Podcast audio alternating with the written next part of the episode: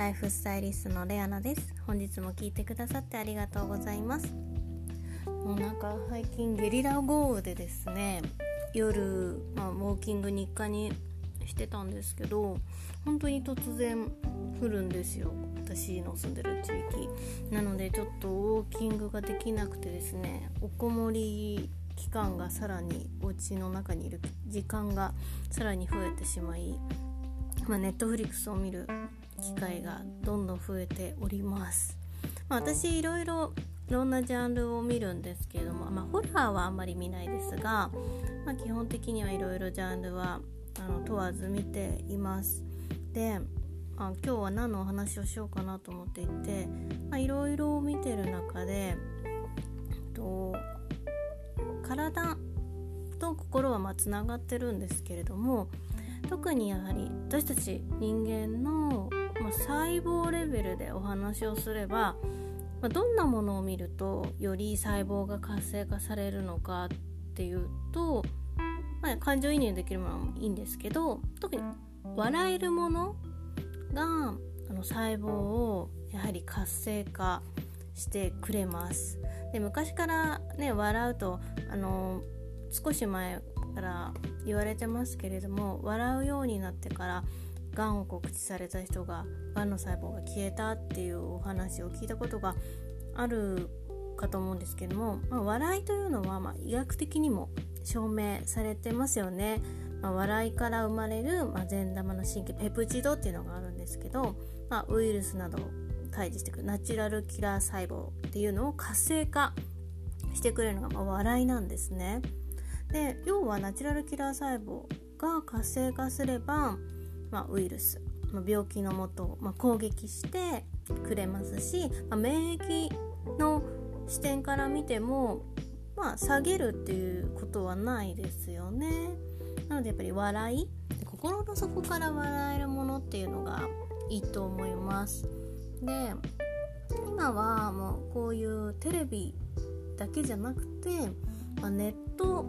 の動画配信動画コンテンツがめちゃくちゃ多いですよね。なのでお笑いの番組も選べるものがいろいろありますよね。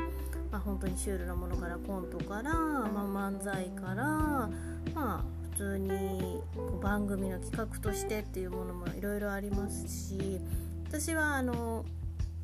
何でしょう。お笑いの中でも特に好きなのはこう自分も周りも楽しめるお笑い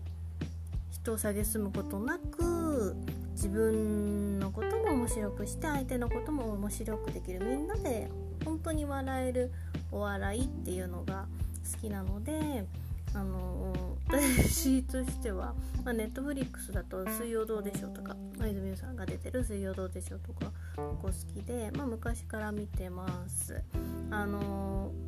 まあネットフリックスじゃなくてもあの番組でねテレビでも放映されてるんですけどどうしてもテレビだとまあ、週に1回とかですけど、まあ、動画コンテンツだったら好きな時に好きな時間に好きなだけで好きなところで止められたり好きなシーンがあれば繰り返して見れたりっていうのができるので、まあ、私はそういうあの動画コンテンツネットフリックスとかを使って見てるんですけど、ま、テレビは普段あんまり見ないのであの本当にパソコンだったりタブレットだったりでしか見ないんですけどやっぱりそういうあの本当に周りも自分も面白いっていう、ま、番組がやっぱり一番私は好きですかね。やっぱりみんなで笑えるものがいいですよね。でコントもある、まあ、コント別のですね。コントとかそういう本気で笑えるお笑いっていうのも面白いですよね。なので、まあ、本当そういうのをどんどん見つけてどんどん見るのもいいですし、まあ、そういう気分になれない時もあると思いますから、まあ、そういう時は、まあ、真剣に見るというよりも聞き流す程度でもいいと思います。ただ流してるだけ。で、まあ、周りが笑ってるのをただただ聞いてる周りが笑ってる声を聞いてるっていうだけでも私はいいんじゃないかなと思います。あの無理にテンションを上げようとするとその反動で逆にこう気持ちを上げた分下がるのが早かったり反動でもっと下がってしまうということもやっぱりありますので、まあ、気分がちょっと乗らない時は、まあ、無理やり上げることなくちょっとこうお笑いを癒しとして見てみるのも私はいいんじゃないかなと思います。癒しとしてのお笑いね。癒しとしてお笑いお笑える笑えるものを見る。なので別にあの私が言ったようなその漫才とかそういうコントとかそういうものじゃなくて例えばラブコメとかそういうやつとかあとくだらない映画ってあるじゃないですか、と、漫画が原作のやつとか結構あの少年漫画が原作のやつとか